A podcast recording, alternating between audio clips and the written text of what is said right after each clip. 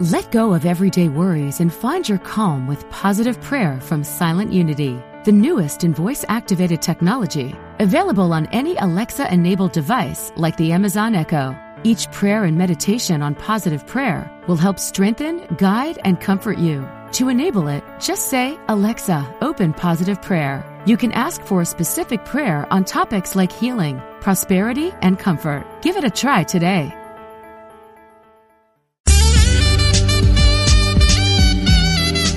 Unity Online Radio, the voice of an awakening world.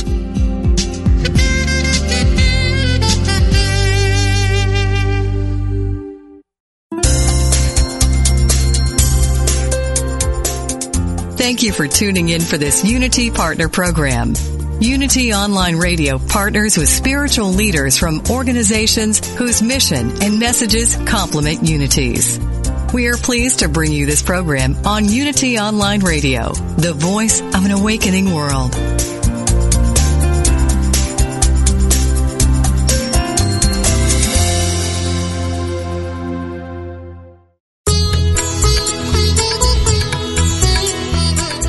Welcome to the Yoga Hour, Living the Eternal Way, offering insights and practices for spiritually conscious living today with Yogacharya Ellen Grace O'Brian from the Center for Spiritual Enlightenment in San Jose, California.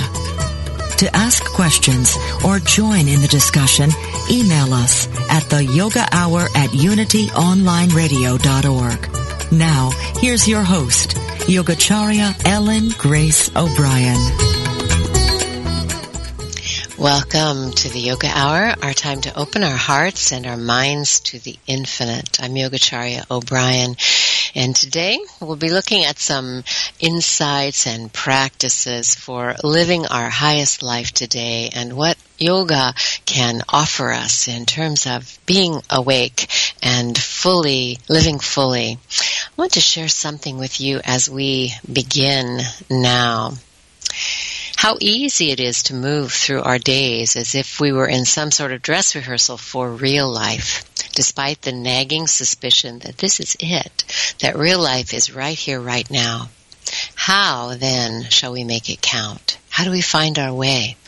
Such uncertainty is part of the human condition and always has been. In response to this age-old questioning, this yearning for clarity and direction, we humans have over the centuries created a vast multitude of paths and called them by many names, religions, philosophies, political ideologies. Yoga is one path out of the spiritual wilderness, a highway that was built by those who came before us and that has been trodden by millions over the years. And so we're going to be looking at that ancient path today and bringing forth that deep question of how do we find joyful, fulfilling life right in the midst of what we're doing every day. And that, um, reading I shared with you is from the introduction of a beautiful book called Meditations from the Mat that is by our guest, Rolf Gates. He's an acclaimed yoga and meditation teacher, former social worker, and U.S. Airborne Ranger. He's co-founder of the Yoga and Recovery Conference at Esalen Institute, which I think he's just back from, and is working with the U.S. military on sustainable care for the troops and their families. He's the author of several books, including one we're going to be drawing from today, Meditations from the Mat, Daily Reflections on the Path of Yoga. You can find out more about his books um, and teaching schedule at his website, rolfgates.com. Welcome, Rolf. I'm so um, delighted that you're here with us today on the Yoga Hour. Thank you. Yeah, it's great to be here.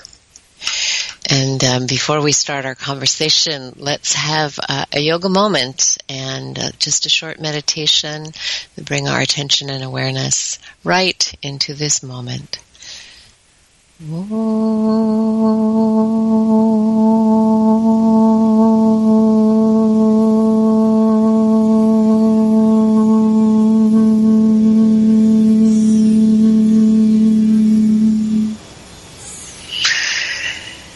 Begin simply by being aware of our breath.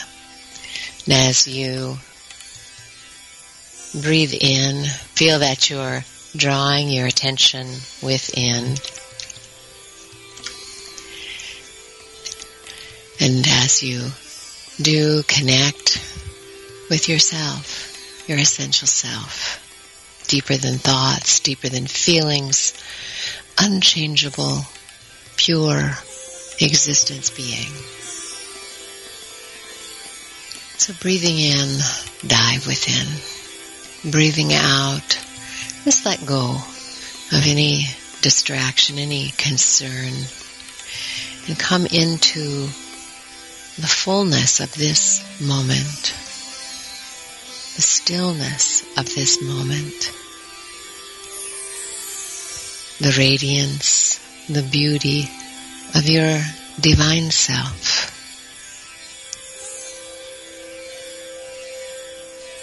And you can do this with your eyes open or your eyes closed. Just watching your breath, being aware of the breath coming in and moving out naturally and gently.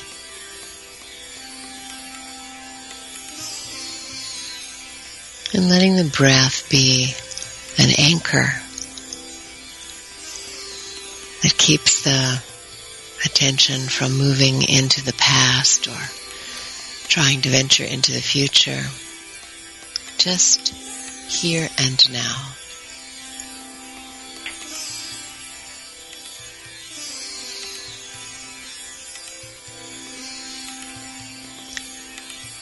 This is a meditation moment. You can do it any time. And in fact, several times throughout the day is recommended. A meditation moment. Just bringing attention within, becoming aware of inner stillness. If even for a moment, that stillness, that peace, that consciousness can illumine the body and mind. So let's bring forth that inner peace now with a commitment to take it with us everywhere we go today to bless every encounter with the radiance of the divine self and the peace that passes all understanding. Peace.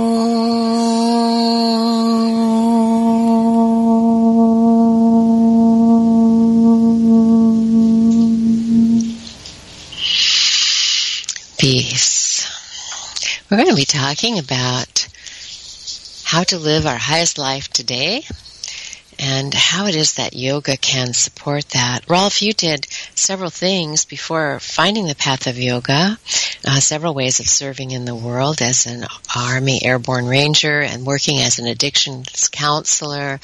Um, so tell us how you found yoga and how it, it seems from looking at your book, yoga just seemed to be a natural fit and a natural support for the work um, that you do in the world. So, how did you find yoga, and um, how has it made a difference for you? Well, um, there were a lot of little hints um, in my life uh, before I actually came to yoga. You know, uh, for reasons that weren't clear to me, people would say, "Hey, you're flexible. You'd be great at yoga." When I was younger, and I didn't even know what yoga was and so I thought it was kind of an odd compliment, you know. So that was happening off and on in my teens and twenties, and um, but once I got so I got sober uh, through a twelve step program at twenty six, I became extremely, um, you know, I'm not sure how to put it, aligned behind, you know, uh, spiritual practice, and that became the focus of my life, and this idea of applying spiritual principles and that's what addictions counseling was for me. Um, it was a chance to help people, uh, you know, grow and change through the application of spiritual principle, and you know, both through the teachings, but also through you know connection, through relationship. And so I was really in that. That was the focus of my life. And uh, one of the twelve steps is the the eleventh step says that to seek through prayer and meditation conscious contact with God as you understand God. And um, and so at 18 months sober, I started meditating, and it immediately um, had a positive effect. You know, I bought uh, Zen Mind, Beginner's Mind for Christmas, and have a present to myself, and I'd read it. Yeah, the writings are very kind of succinct, but uh, available. Um, and I started sitting with that every day, and my friends immediately noticed the difference. Like, A friend of mine, a week into it, a friend of mine got in the car with me. He's like, "Well, what happened to your car? You know, because it used to be a mess and it was now clean. Know, it's, uh, like meditation. You know." And uh, he was shocked. You know, and um, so meditation really got. You know, if you think about getting sober, that's about a, a, an awakening of the mind and the heart, and meditation was bringing that awakening into my body. It was like sitting, because something about sitting and breathing was very physical, you know. Um, and so I started to have, I had a lot of trauma. I was, my childhood was extremely traumatic. I kind of relentlessly so, so I had no center, I had no stillness in my body and those sense of safety or ease. And meditation mm-hmm. immediately started to address that.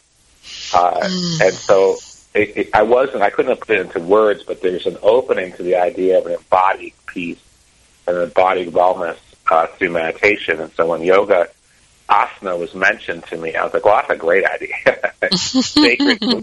I was like, well, I, that sounds, sign me up. And so I ended up at Kripalu, uh, uh, the yoga center in the East Coast, and I loved it from day one. Um, I didn't know what they were doing or anything, but they'd have this morning sadhana before sunrise, and it was all sacred and intentional. and I just, I just, I loved it, you know. And then they had like an afternoon practice, which is more of like a theme. You know, people were like kind of showing off a little bit. Um, you know, like look how yoga I am, you know. And, uh, I liked both settings. I thought it was great to do the morning kind of anonymous, quiet, still practice. And I liked that there was this inclusion of the larger culture happening in the mm. afternoon. You know, the mm. self was there. You know, self mm. was on display in the afternoon, and I liked both. You know, because I felt like my my experience of spiritual practice was it was kind of a both. It was both the the retreat, you know, uh, silent kind of experience, but also there's the the you know the spiritual practice of you know, of every day of being in the mm. world. And I, yeah. and I saw yoga being relevant to both. Yeah, and it seems to me, um, you know, in my own experience, in my own life, um, having um, walked the path of recovery too for, I don't know, more than 25 years now, um, it's interesting to me that the emphasis, uh, I mean, the whole idea of recovery, you know, what is it that you're going to recover? you know, you're going to recover, you know, of course you're going to recover from addiction, but to me it's much deeper. What you recover is yourself, you know, and your connection to truth, uh, and, and, you know, which has to happen with this integrity of the body, mind, and uh, spirit. And in yoga, you know, we say that, you know, one def- definition of yoga is being restored to our original wholeness. And uh, so it makes perfect sense to me that you had this combination of, um, you know, finding the path of recovery and then yoga becoming uh, a deeper way um, to experience that uh, connection to yourself. Um, I also, uh, for me, one of the first books on my journey was Suzuki Roshi's book, also that Zen Mind, Beginner's Mind, and it was so helpful to me because my mind was, you know, um, completely the monkey mind, you know, that's described in yoga, and uh, it just was so out of control. And you know, I just thought I'm never going to be able to meditate. This is just it was scary to me. Actually, my own mind was, you know, they say don't go in there alone. that's how it was, and um, I just remember, you know, reading in Zen Mind, Beginner's Mind, where he just, you know, he said, just sit. You know, like don't worry about it, just sit and I thought, okay, you know, I could do that, but you know, I had no idea how difficult it was to to to find the discipline to actually just sit every day. So, you know, it it began that way um, for me. And uh, so, in your book, you know, you of course have taken, um, uh, you know, from asana uh, you know, taking us through the, the eight limbs of yoga, starting with yama niyama, of course, and really um, providing this contemplation of the the spiritual essence of yoga. Um, what led you to write this this book?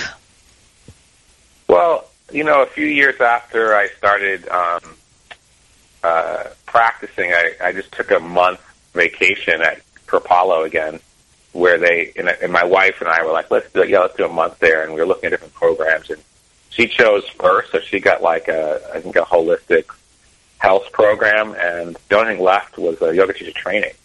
And so I said, well, how bad can that be? So I did that for a month, and I ended up, and I ended up because I just wanted to be at Kripalu in July for the month. You know, they have a lake and a forest, and you know, a lot of yoga, a lot of meditation. So that sounded like a great month, and uh, I ended up a teacher, and I ended up teaching while I was um, in graduate school. It was my um, kind of my my part time job was teaching yoga, and I, I taught it a lot. Actually, taught about five days a week while I was in school and I started to really, you know, kind of just get behind it as a as a process, as a practice, as an offering to my community. Uh, and before I knew it, uh, I was uh, running a yoga studio in Cambridge, Massachusetts, and uh, that was uh, I'd been doing that for a couple of years. So I was like, at this point a full time teacher running a yoga studio, um, and it was a it was a you know uh, lot, like large classes. You know, 40, 60, 80 people showing up. Um, so it was like a big to do. You know, I was running a Boston's first big studio. And so I was really involved in that, and I wasn't thinking of anything else. I was like the the running of a business and the showing up for 10, 12 classes a week was had my full attention. But I was walking back um, from class one fall morning, and Katrina Kenison, who is a very uh, she's like a you know been an author her whole life, an editor her whole life, an accomplished uh, person, um, had been taking classes with me, and she said you should write a book of your stories. Okay, what I was doing was theming my classes.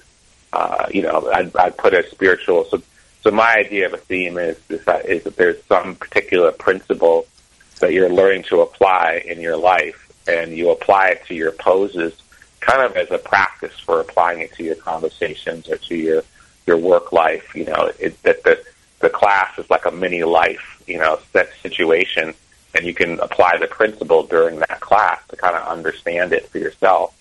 And uh, one of the ways that I would communicate the concept was through storytelling. Um, and so she was like, "Well, why don't you tell your stories in a book?" And I said, "Yeah."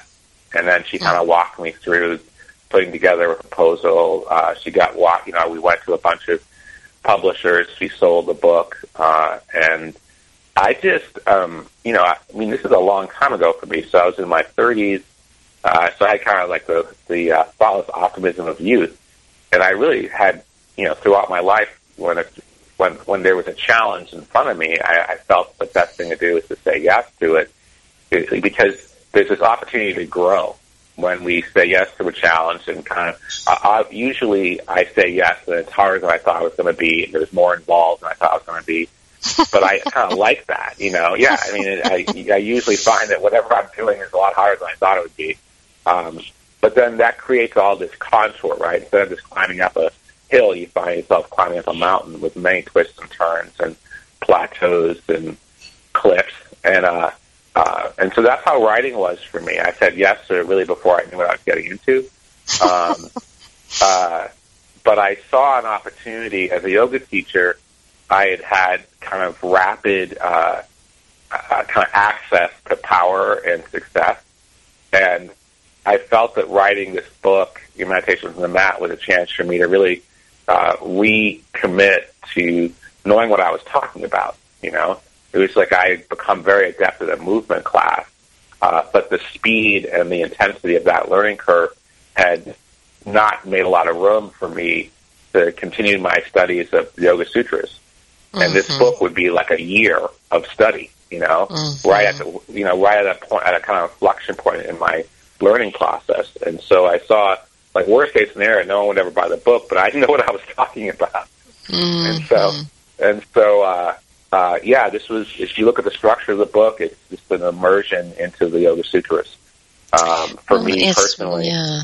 It's a beautiful you know, book and it's very beautifully done and you know as I as I listen to you you know of course it's a little bit familiar to me having um you know, begun a, a yoga center, and and really, you know, people have asked me, you know, did you uh, you know, did you dream this? You know, did you visualize this? Did you plan this? You know, this, um, you know, this this center that offers services, you know, every day of the week, and um, you know, retreats and classes for youth, and yoga sutra classes, and kriya yoga classes, and so on and so forth. And I, and I have to say, no, I, actually didn't, and I I really did the same kind of thing, which was to say yes to the next thing, and um, I often, you know, think about, you know, Paramahansa Yogananda, um, who's, uh, that's the lineage of Kriya Yoga we're in, he is quoted as saying, you know, I, I always uh, bite off more than I can chew and then I chew it.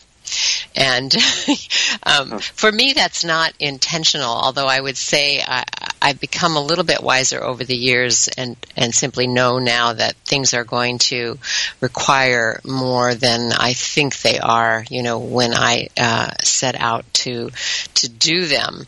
Um, and I was wondering, you know, as I was listening to you, um, how it how it was, you know, for you in the midst of it sounds like a very uh, like a blossoming uh, career um, as a hatha yoga teacher and as a meditation teacher. You know how you then um, deepened your practice. And of course you, you mentioned the book was one way to do it you know committing to that study. And when we get back from the break let's talk more about that about you know how we're in the world. And um, you know it's a it's a full place to be these days i think for most people. So how do we um, really live this uh, in the deep end spiritually with our yoga practice? When we get back from the break let's talk about that rolf. You're listening to the yoga hour with a special guest today, Rolf Gates. He's author of uh, the book Meditations from the Mat, Daily Reflections on the Path of Yoga. And you can find out more about his books and teaching schedule at his website, rolfgates.com. And we'll be right back with you.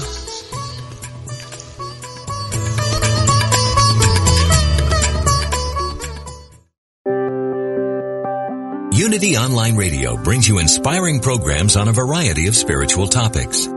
Giving to the network is now easier than ever. Simply text Unity Radio to 72727 from your smartphone. You can make a one-time or recurring donation. Your gifts help us offer enriching spiritual programs that reach listeners around the world. Text Unity Radio to 72727. Thank you for your support.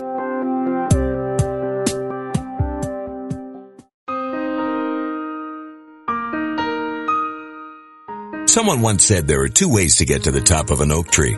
Climb the tree or plant an acorn and wait.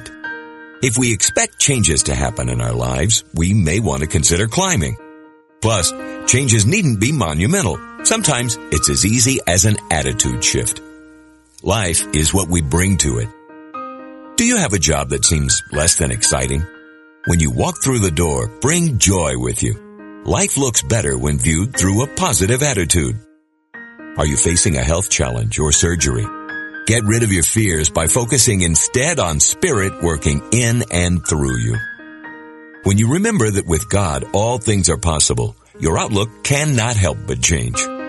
Today, wherever you go, whatever you face, do so with joyous expectations. Release your inner splendor and allow the light and love of God to guide your way. This mindful moment is brought to you by Daily Word Magazine. Finding time for the positive reminders in Daily Word is easy with the digital edition, perfect for smartphones and readers on the go. Give it a test run with our 30-day free trial offer. Learn more at unityonlineradio.org slash dailyword.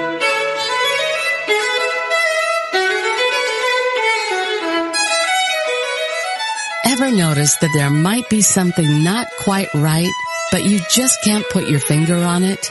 We may describe it as an inner stirring, a restlessness, a yearning to find our way home to our heart and higher purpose. Some of us may feel like we are living on borrowed time, that despite our accomplishments, what was once so important to us now just feels empty and meaningless. If you find your heart longing, wanting, Looking for a path home to authenticity and purpose? Join us for transformation, inspiration, hope, and possibility. Move toward your higher calling. Listen to The Call of Spirit with Evelyn Foreman and tune in to Possibility every Wednesday at 3 p.m. Central Time here on Unity Online Radio.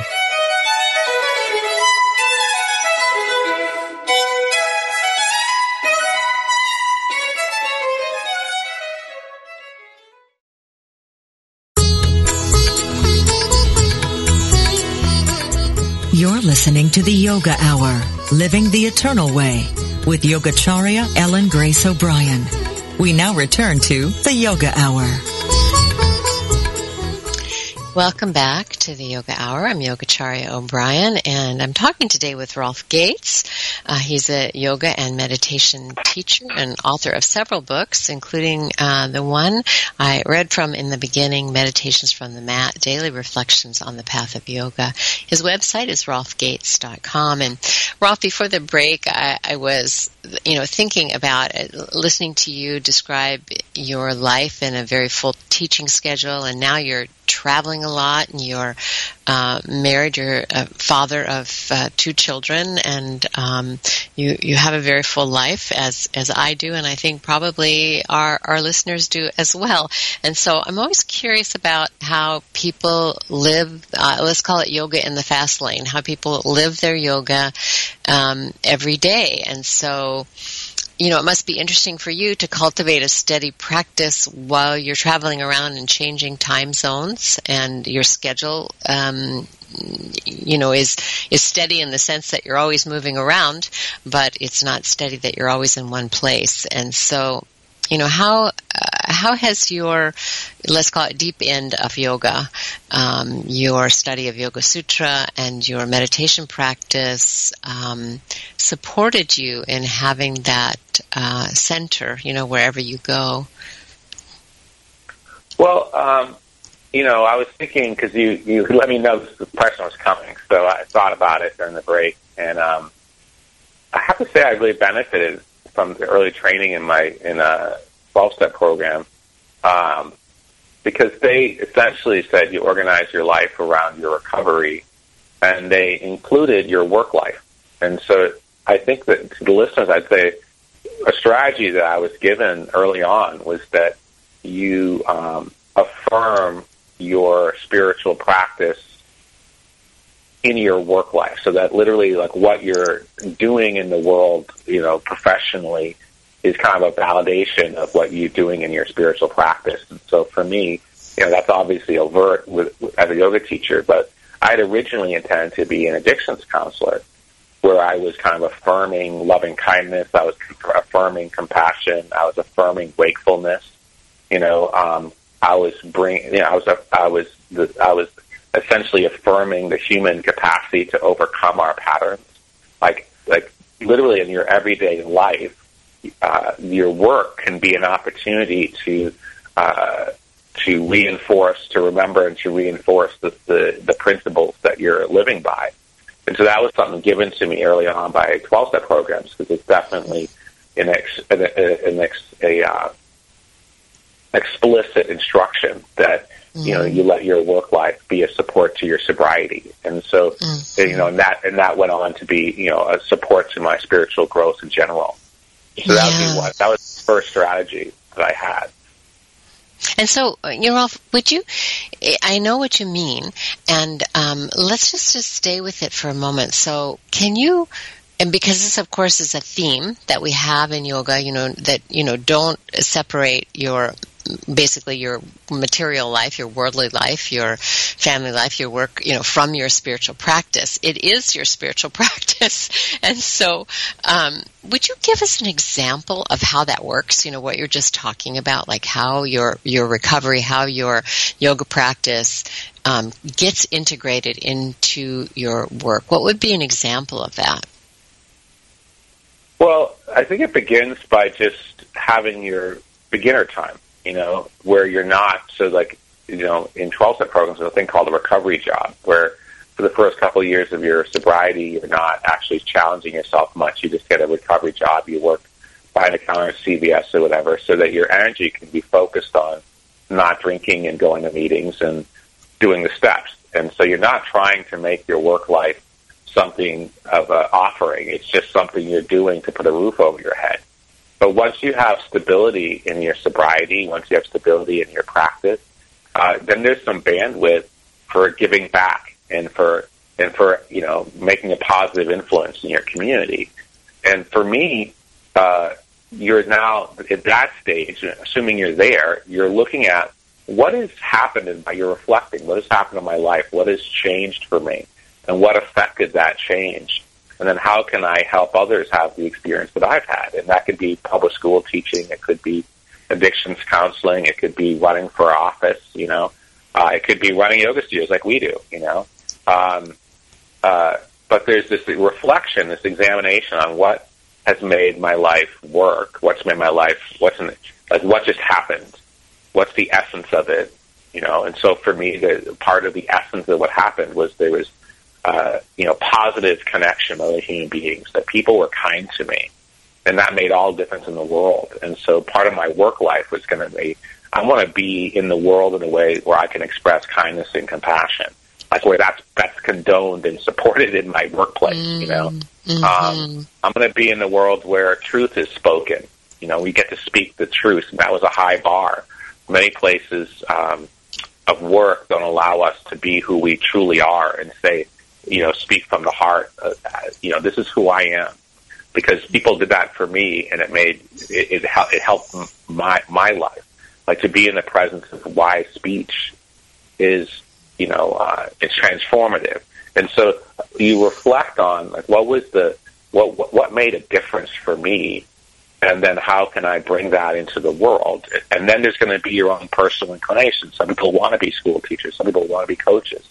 Some people want to be legal advocates for you know. Spe- uh, uh, I have a neighbor who's a legal advocate for people going through the special ed, uh, you know, uh, process where they get the the funding and the and the treatment plan for a child who needs special ed, has special education needs. You know, but there's some way that we can express our hearts mm, in the mm-hmm. world, which mm-hmm. which aligns with our natural gifts mm. and. And, and, and, uh, and I like what you ahead. said about being in touch with, you know, basically our own transformation. You know, what happened? what happened in our life that turn things around for us and how can we uh, in doing what we do, whatever we do, um, be an instrument for that for other people. And so what I hear you saying is that you just, you start there, you know, with, um, you know, that's kind of basic in recovery too, you know, like, well, what happened and how is it now?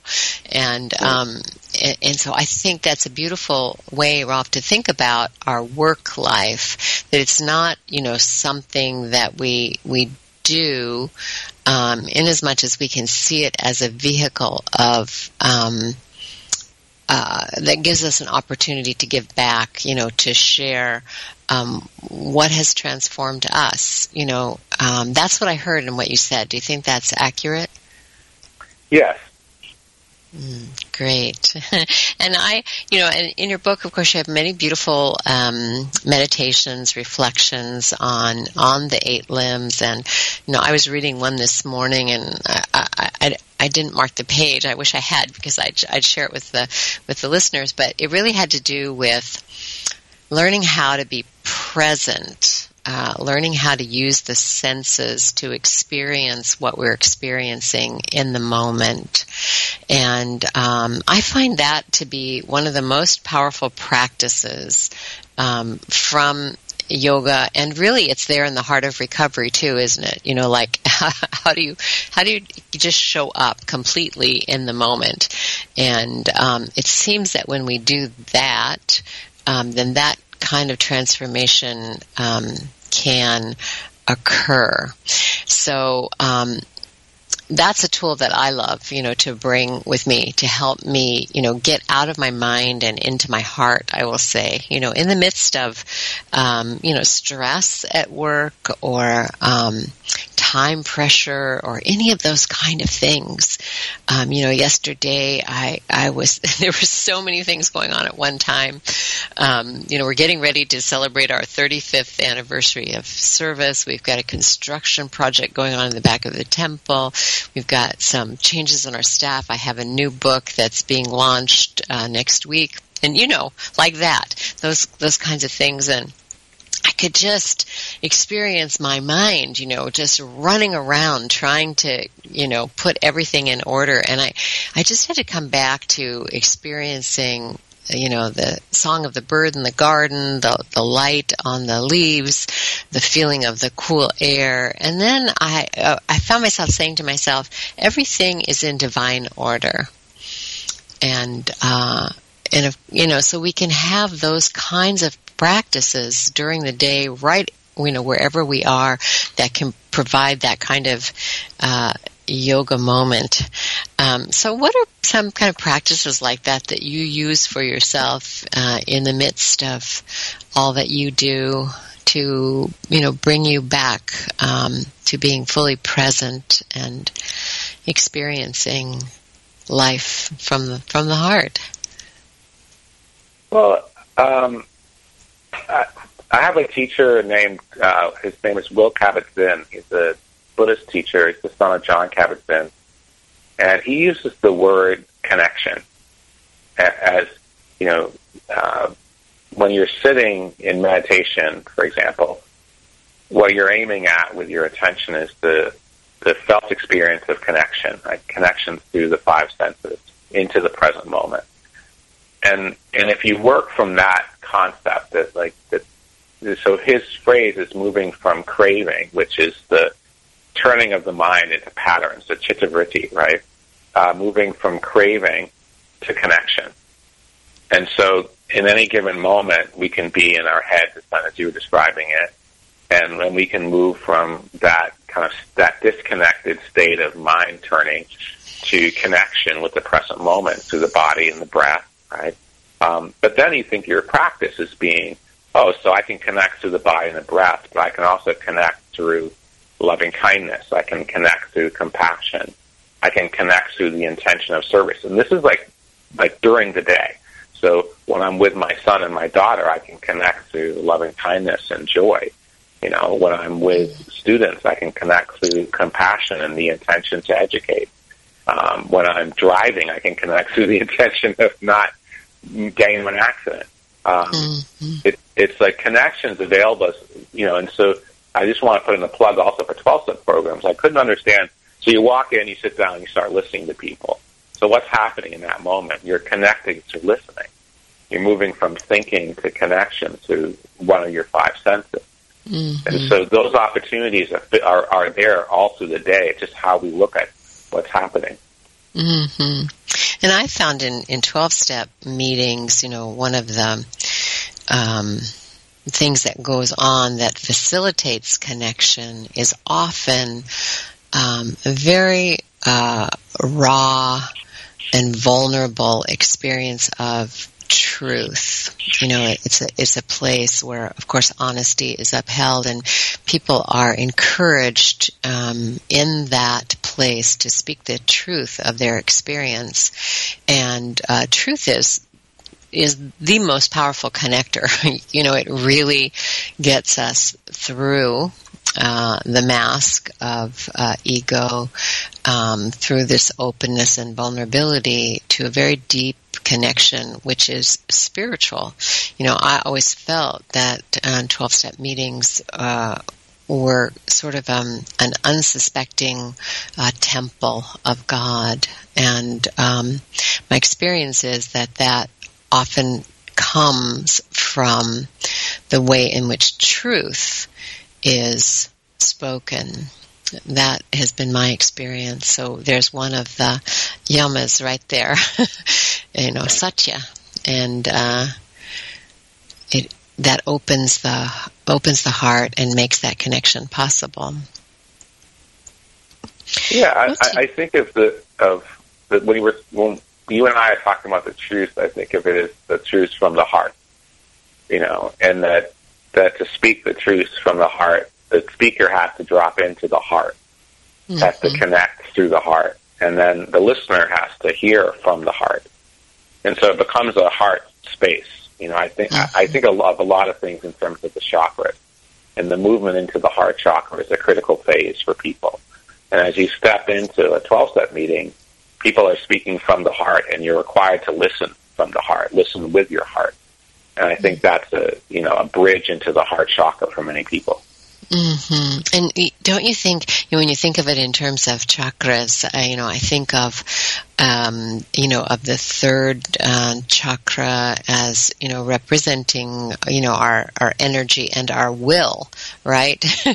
and um, that force of will that is so powerful. But, you know, for people uh, who deal with addictions, of course, you know, self will is what gets us into trouble. And so, through the path of willingness, you know, of surrender, of letting go of that, you know, need to try to control, um, there's a step, a, a, movement from the third chakra to the fourth, you know, to the heart center.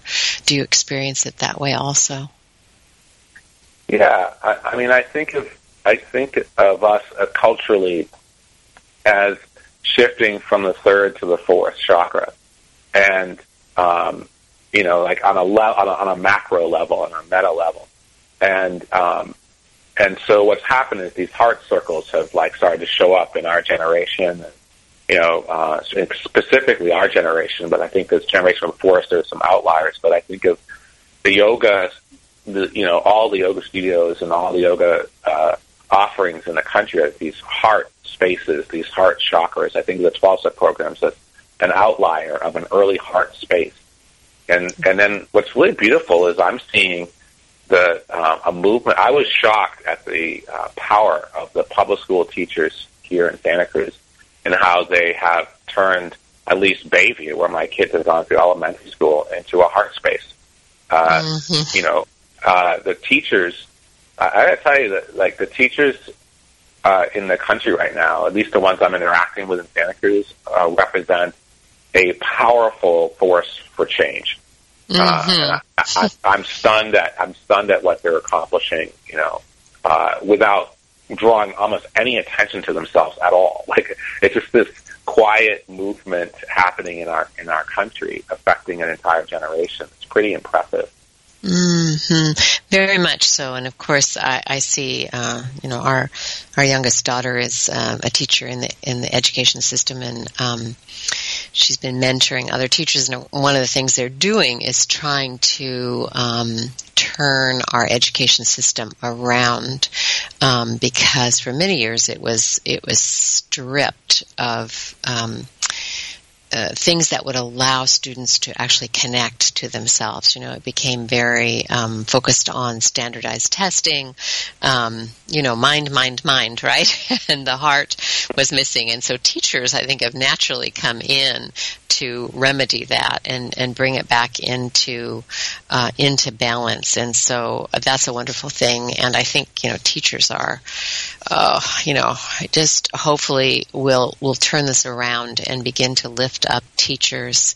Um, you know they're they're really doctors they're they, they should be seen you know in the same way. And what they do you know is so incredibly important. Um, we've we've found some avenues now to start teaching meditation um, in the school system. And um, the change that's coming about for the teachers and with the classrooms is is really you know just phenomenal. And I'm guessing that you're like me you know wishing that um, or thinking that anyway that it, gosh wouldn't it have been great if we had these tools earlier on in life what do you think about that well I, I honestly um, I think that there needs to be a receptivity in, in the child. I think there's, you know, so what I, my my wife has been teaching yoga in schools for, so, you know, for a very long time, and she's written some books now for kids, and she's, you know, really helping young people uh, find yoga. And so, uh, in general, I think that that's I'm watching my kids um, meditate with me in the morning, and they do yoga, and and it's just a really good idea. I think that for me personally, I was not. Um, I was not going to uh, be able to. Sadly, uh, if you have a child in a, you know kind of a, a circumstance of repeated traumatization, I, I just don't. You have to take that child out of the setting, you know, and, and and and kind of really give them resource them significantly before they're going to. You know, these these offerings. So for me, for instance, yoga happened you know, two or three years into sobriety. I needed significant supports before I could settle enough to feel them. Uh, so sadly, I think that uh, the people who need it the most, in some ways, are, are need other structures in place first before they can. Um, Yeah. Yeah. You have to kind I- of be happy there. Yeah, I think it's a really good point, and also, um, you know, what I've seen with um, some of the young men um, who who come to the center, um, and particularly um, the young men of color. You know, in their cultures, um, some, where some of them are coming from, you know, yoga is seen. Well, it's seen as, as something for you know, let's say, uh, middle-aged white women.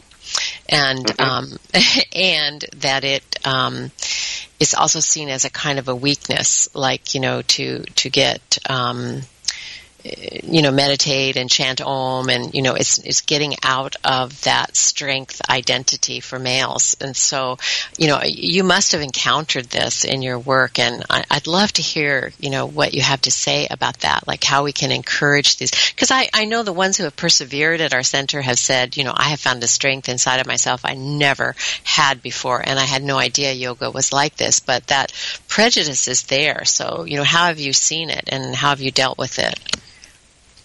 Well, I think yeah, I think there's you know as a teacher, there's a really different presentation, uh, you know, around gender in general, you know, of all you know kind of uh, classes and backgrounds. I think that uh, women, for whatever reason, are um, have been taught uh, how to learn better. Um, it's not that the you know women are ego free by any stretch, but they can they can um, they can walk into a situation and not know what they're doing and take instruction and with more ease. I think for what I you know over the decades I've I found that men find it far more threatening to not know what they're doing, to be on you know on on someone else's turf, um, and so that and so that's just a gender thing.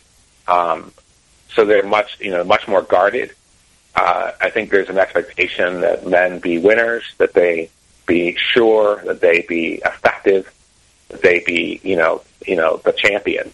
Uh, and so to walk to walk in and not know what they're doing is a much more difficult choice uh, for men. And I, I, I didn't grow up as a young woman, so I don't know Mm-hmm. why that is. But I find that women roll with not knowing what they're doing with much more ease. And they, they find being a beginner and learning and growing something they can do naturally and naturally well. Um, and the, the yoga class is a classroom. And so, um, you know, this is, this is, I've given a lot of thought to this as someone who feels an ethical obligation to make uh, every effort to be inclusive, like literally at, at the core of my, you know, ethical approach to life is this, you know, uh, commitment to everybody, you know, not these people or those people. And I think that how we reach everybody is by reaching the people in front of us to the best of our ability. And what I'm seeing is, for instance, with the vets, you know, there's an adoption of yoga, you know, one vet to the next. The vets are the best emissaries to the vets, you know. Um, uh, they understand vets the best. And I find that within the addictions world, addicts have brought yoga to addicts very effectively. Um, and so um, I see that will that will happen, but there'll be those out- outliers, and the way the outliers uh, are equipped to reach their communities, whatever communities we're talking about, is by us doing our job to the best of our ability. I, I really think we're gonna we can't say, "Hey, I'm gonna go help these people. I'm gonna go help those people." it's like Right. we have to say, "I'm gonna help the people who show up today," Right. and hope that that's enough. You know. Right. And then people, that is true. That's how, you know, our center has grown over the years. You know, the strongest way it's grown is, you know, people telling other people about their own transformation or as, as you shared early on, you know, people having, having somebody in their life saying, what happened to you? You know, you're, you're so much calmer and you're, you're happy and, you know, where'd you get that? So, you know, that's of course been the way that yoga has, you know, passed on, you know, through the centuries.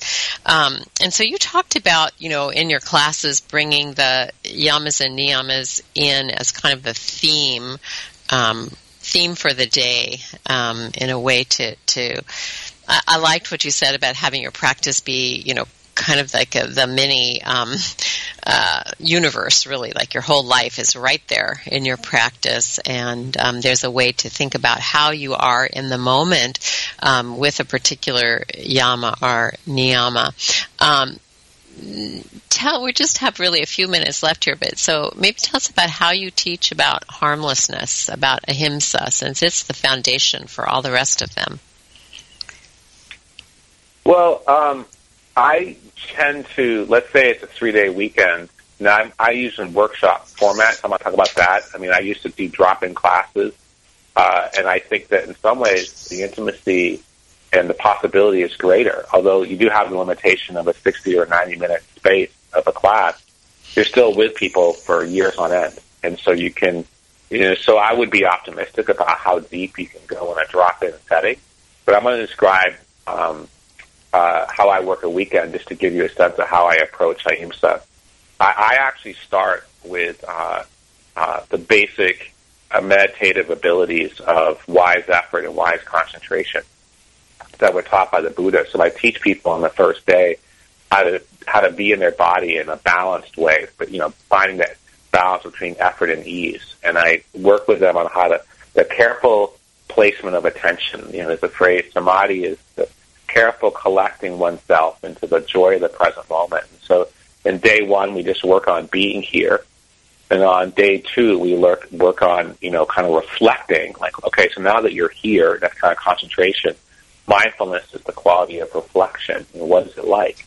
And so those are my first two days. And I'm using, you know, I'm a mainstream yoga asana person. So I'm using vinyasa yoga and there's like music playing sometimes, but I'm really teaching those skills on day one and day two explicitly.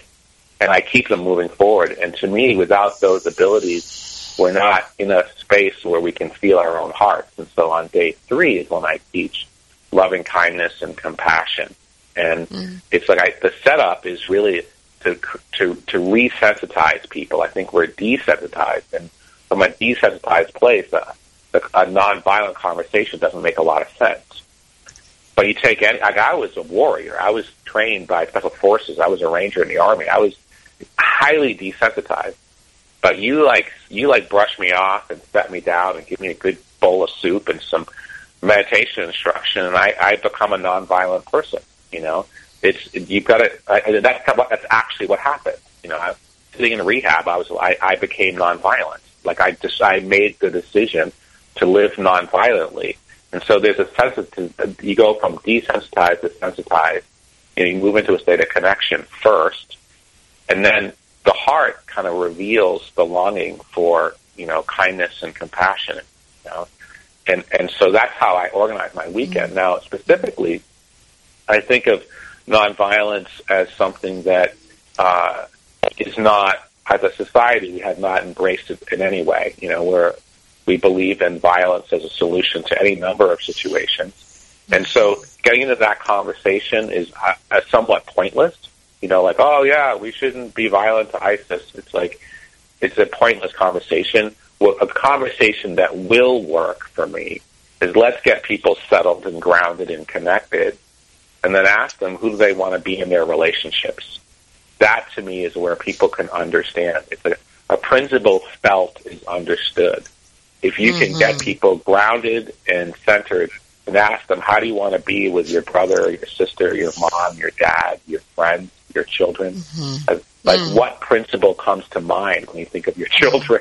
Mm. You know? Yeah, that's like so loving that's that's so beautiful, Rolf. Thank you so much, and I I love listening to you describe how you, mm, in a sense, what we we talk about at our uh, Kriya Yoga Center is that really this our practice is arranging conditions. You know, we arrange conditions so that the innate um, loving kindness, you know, the innate uh, joy can arise. And you have just described that so beautifully. And I love the way you just invite people to look at the reality of who they are and what they want to be. It's been a real pleasure talking with you today. And thank you for joining me on the Yoga Hour. Just a reminder to our listeners, you can find out more about Rolf and his um, teaching schedule. Visit his website, rolfgates.com.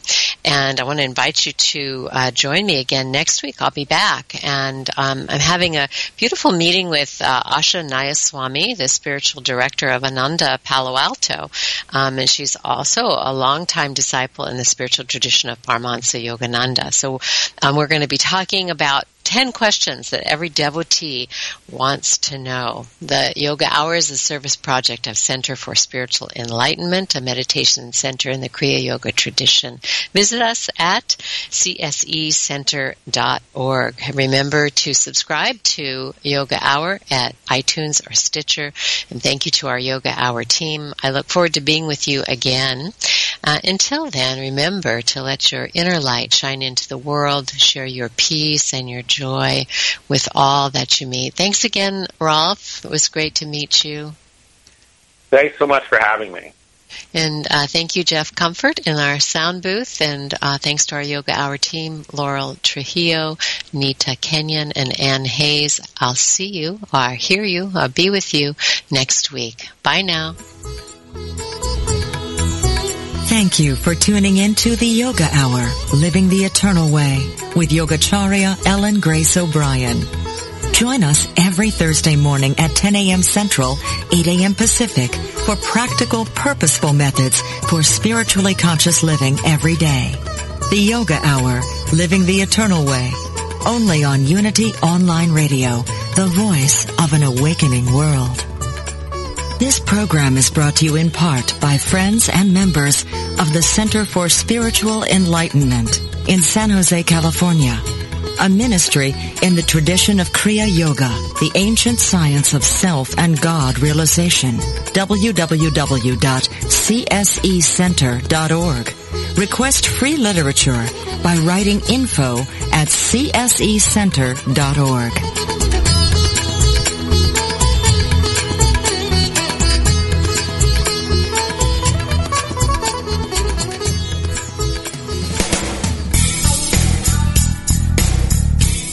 Are you ready for deeper spiritual breakthroughs?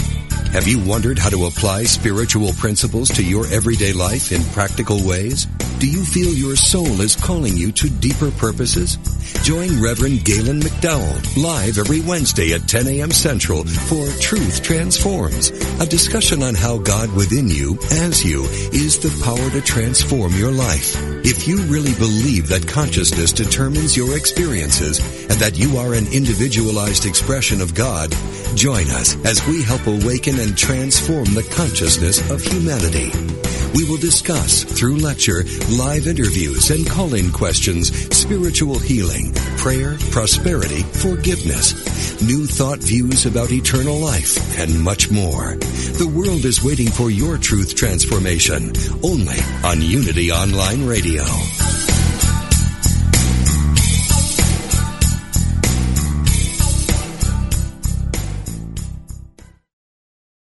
It's been said that the way to build a peaceful world is one person at a time. Think about it.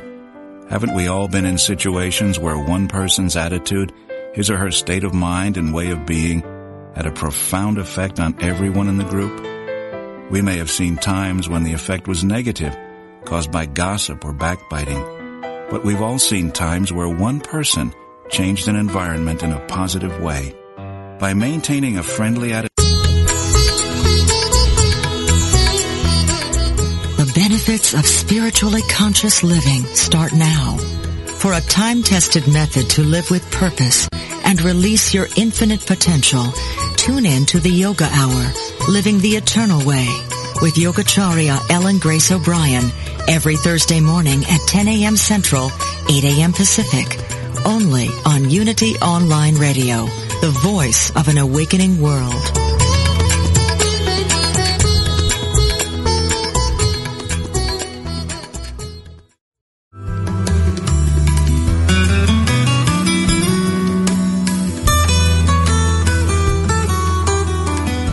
Does music open your heart and bring you peace and joy?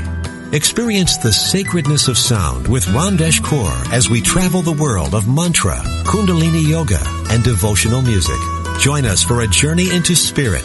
Thursdays at 4 p.m. Central, 5 p.m. Eastern on Spirit Voyage Radio with Ramdesh. Only on Unity Online Radio, the voice of an awakening world.